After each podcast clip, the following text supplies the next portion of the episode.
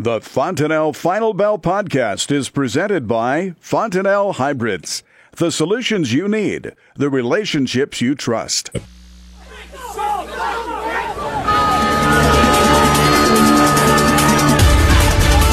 Good afternoon. Welcome to the Fontanelle Final Bell here on the Rural Radio Network. I'm Susan Littlefield. Mike Zuzolo is joining us with Global Commodity Analytics. And as we look at the markets, a, lower day today in, in the grain complex. You know, I know producers are getting back in the field. There's a lot of outside influences on them. And no surprise, Mike, and we're hearing this a lot this week already. I mean, I know it's only Tuesday, but back on Friday, they were talking about the Brazilian election. Yesterday, they were talking about the Brazilian election and our midterm elections and they're all having some factors on the way we're seeing these markets trade. Yeah, I'm glad you brought that up, Susan, because I really do think that's one of the two major themes and the features of the markets for the ag sector. You know, for all the markets, but especially when we talk about the ag sector, we really hone in on that. I think that's going to be one of the two big features for the next one to four weeks. I would say even the U.S. next USDA WASDE report being thrown in there would be the third factor if I had to list the top three. But I think the big deal that we see right now, and you brought it up when it comes to the currency markets and the down day, is I think in part because of the midterm elections and the Trump tariff trade policy finally starting to sink into investors' minds that it's going to happen, if not happen sooner than what we had thought. I think the stocks and commodities are coming together, or what they would call converging. And I think they're taking the trading more uh, seriously in the equities markets and because they're trading more similarly, I think that may be actually be good. I mean, in other words, welcome to our world as far as what we've had to deal with the last few years, especially when it comes to the grains. And I, I say that because I think it could be healthy because the financial market, I think, should maybe be more focused upon the resource related companies and the goods and natural resources and commodities in general instead of what they've been focused on, which has been mainly tech stocks. And I guess I'm not glad for anybody to get hit or hard, uh, take a hard beating, but I think it's good, and, and I think it's probably good that we're balancing things out. That the tech stocks are some of the leading uh, stocks that are getting hit uh, with the biggest hits to the downside. I, I heard today, for instance, on the uh, one of the business news networks, one of the equities guys saying it used to be buy the dips. Now it's sell the rallies. And I thought, gosh, I think we were saying that about three years ago. So I think that's that's a good thing. Um, we do have to get through the midterm elections, though, and that's going to keep the volatility very high. We're just a week away from those midterm elections, and I'm sure the producers in Brazil are as closely watching our midterm elections as as we were on their presidential election over the weekend. Yeah, and I think the Chinese are watching it even more closely, especially given that President Trump is essentially doubling down on the tariffs. And one of the things that probably needs to be explained, and I'll be doing a special uh, webinar tonight on the midterm elections. I already did a special report about a week and a half, two weeks ago, uh, on what I think the midterm elections mean in terms of whether the Republicans lose the House. But right now, as it stands, I think the reason it's come into focus so much in the last couple weeks, essentially since the end of September, is the fact that the Democrat potential for gaining the House of Representatives has kind of ebbed and flowed. But in the last couple weeks, last week, it's started to inch up to where the average Real Clear Politics polling of about seven or eight different polls has it essentially 50% likelihood that the uh, the Democrats are going to win the House and the Republicans, it's only down around 41, 42 percent. So the the line has moved in favor of Democrats taking the House of Representatives. My special report, I kind of outlined the analysis of the people pushing uh, to get more Democratic voters to get to the polls. Uh, those political action committees are very, very committed to impeaching President Trump, and I think it'll create even more uh, trouble in uh, Washington as far as gridlock and uh, anxiety between the two houses of Congress. And I think that's why the dollar has been going up. I think that's why the equities have been going down. Essentially, the dollar index um, is essentially gone uh, since the end of September, up about 3.6 percent. It's back to where it was. Uh, you know, back in the June 2017 time period, a 16 month high was made today. Uh, it's interesting to notice that because we're back to the end of September levels, uh, and, and that rally in the dollar has brought the wheat, the corn, and the beans all back towards their late September uh, lows, and so you can kind of see the transmission of the prices and the different assets and how they've been affected. You know, Mike, the clock's been ticking as to when we're going to see uh, weekly crop progress reports coming out on Monday afternoons with harvest wrapping up. But we're looking at 63% complete on the corn. We're finally back to about average. Yeah, and this is the second major theme I think is especially important to those producers who uh, had a lot of hedge to arrives uh, in the earlier part of the year in the corn and the beans. The basis got away from them, went really tragically negative because of the fact that we had these tariffs and other things come in, and especially in the soybeans, just take the exports essentially down to next to zero compared to what we were used to.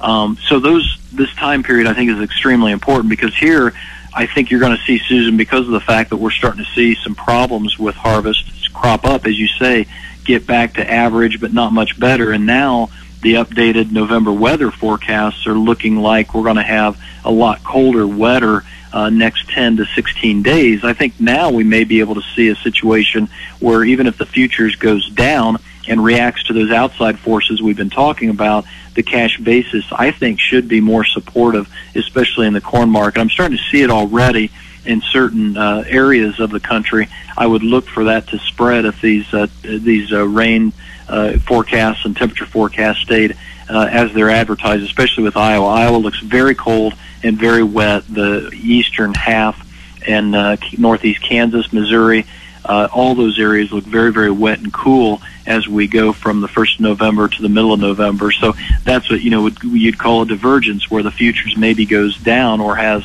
uh, susceptibility for rallies to be sold, whereas the cash basis starts to come around because the cash supplies are getting tighter to get a hold of. Definitely is bringing back the old game show of beat the clock. That's right. Stick around, folks. More of the Fontanelle Final Bell comes up after this on the Rural Radio Network.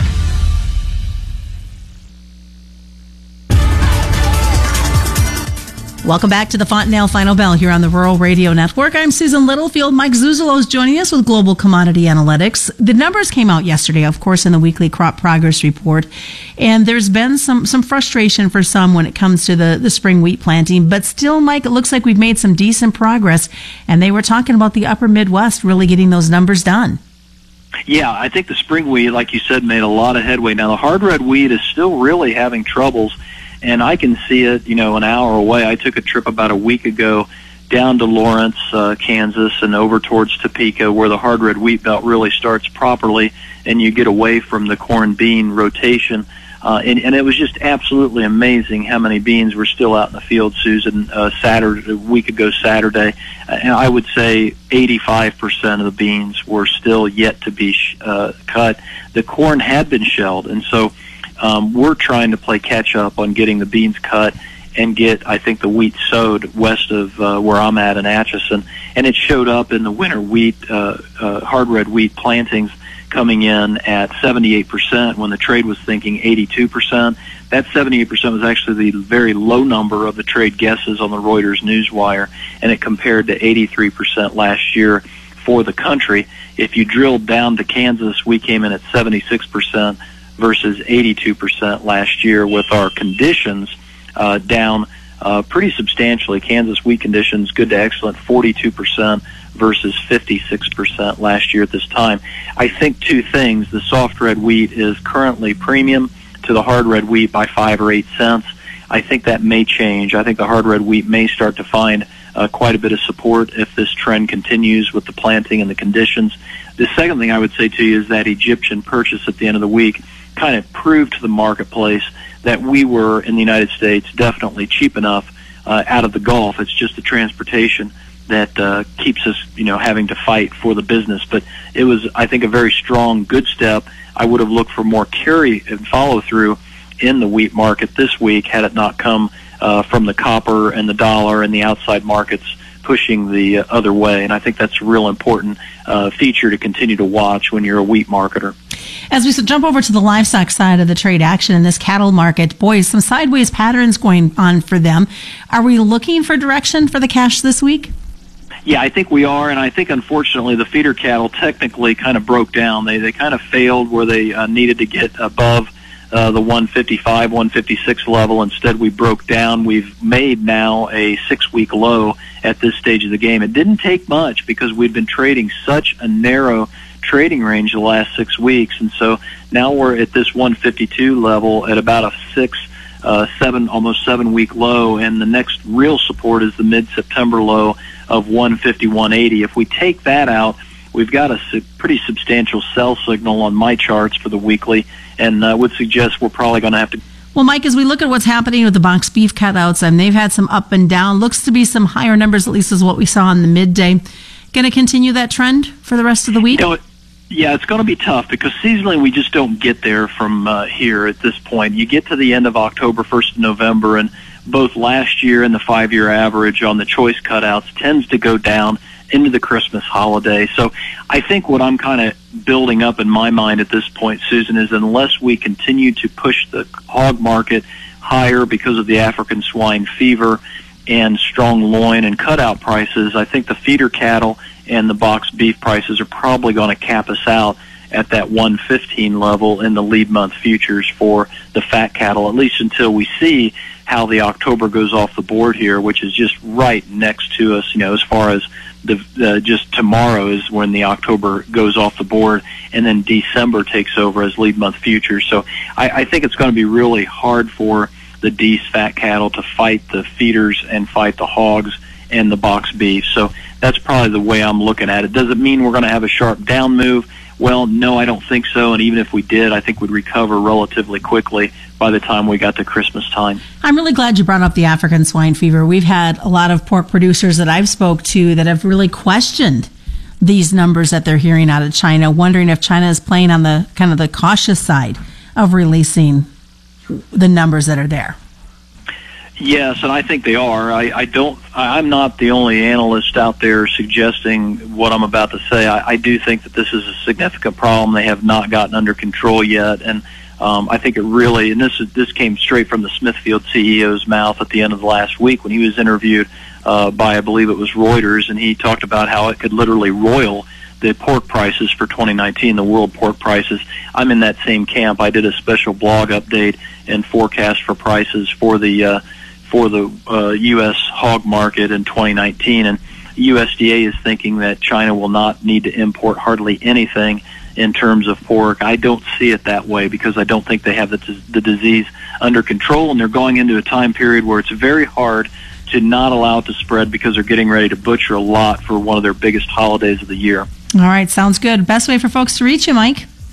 globalanalytics.biz. Sign up for a trial. Take a look at the blog. Take a look at the webinar that I'll be putting up tonight. Otherwise, give me a call toll free 866 471 2588. And that is the Fontanelle Final Bell on the Rural Radio Network.